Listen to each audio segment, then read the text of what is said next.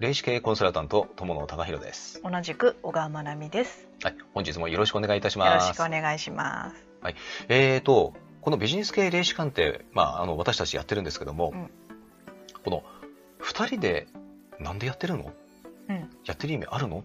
っていう話もよくね、まあ、聞かれることがあるんですけども、意味あるんですよ。うん。一人が鑑定をして、一人が祈祷をするみたいなね。うーん。えっ、と、違いますからね。あの、誤解がないように。あの、そんなことはないです。ややめてください。やめてください。あの、あらぬ誤解をめ生みますんで。嘘です。はい。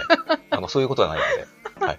これ、二人でやってる意味なんですけども、あの、例えばですね、えっ、と、これ、特に女性の、えっ、と、経営者の方、女性の起業家の方、女性の方です。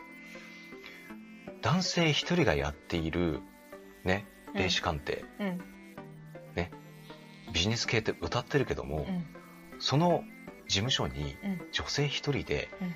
行きたいと思いますか、だいぶ怪しいですうん。ね。っていうところもありまして、うん。まあ、実際私一人でやってた頃から、うん。あの女性のまあ起業家経営者の方、うん。あの多くいらっしゃってました。うん、っていうのは事実なんですけども、うん。ただやっぱりあの、まあ、私の人となりというかやっぱりうん。ある程度知ってるから安心して来れるっていうところがあったのは確かだと思います、うんですからいきなりねあの新規でうん、全く知らないところで、うん、えー、と受けてみたい。うん。けど男性一人かちょっとなっていうふうに感じるのが普通だと思うんです。うん、うん、だかそういうところもあって実は2人でやってる、まあ、男女ペアでやってるっていうのはやっぱり安心感があるというところもあると思ってます。うん、いかがですかね？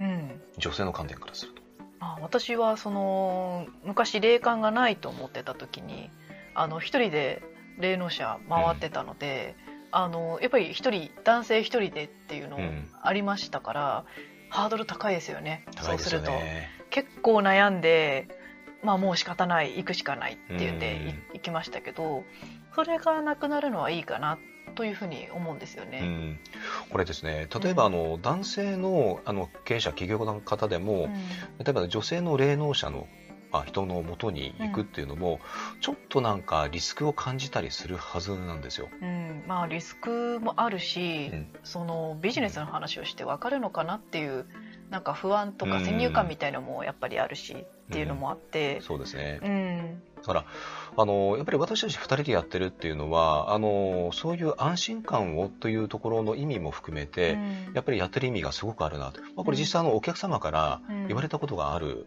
お言葉なんですよ。うんまあ、だから安心感があるという。うんうんあとはあのやはり能力が違うというところですね。うんで私はあの、まあ、守護霊からのメッセージエネルギーが見えるというところがメインで、ま小川さんがね、えー、と小川が、まあ、あの守護霊ではなくて大元のねうん。私たちがあの魂のふるさとと呼んでいるところから、まあ、そこからあの直接、えー、と情報を取ってでそれを元にしてお伝えする、まあ、特に前世、えー近未来史が得意という。うん。まそこのやっぱり違いがあってうん。あの似たようなようでいてやっぱり違うんですよね能力が。うんだからこそ相乗効果が生まれてその、まあ、いわゆる霊視鑑定という中にも、えー精度が高まったりとか、よりあの確信になるというところがやっぱり強いところだと思います。あの能力的に同じレベルなのうでん。一、人が出てくるともう一人も見えてくるっていうのもありますし相乗効果ありますね。ありますね。うん。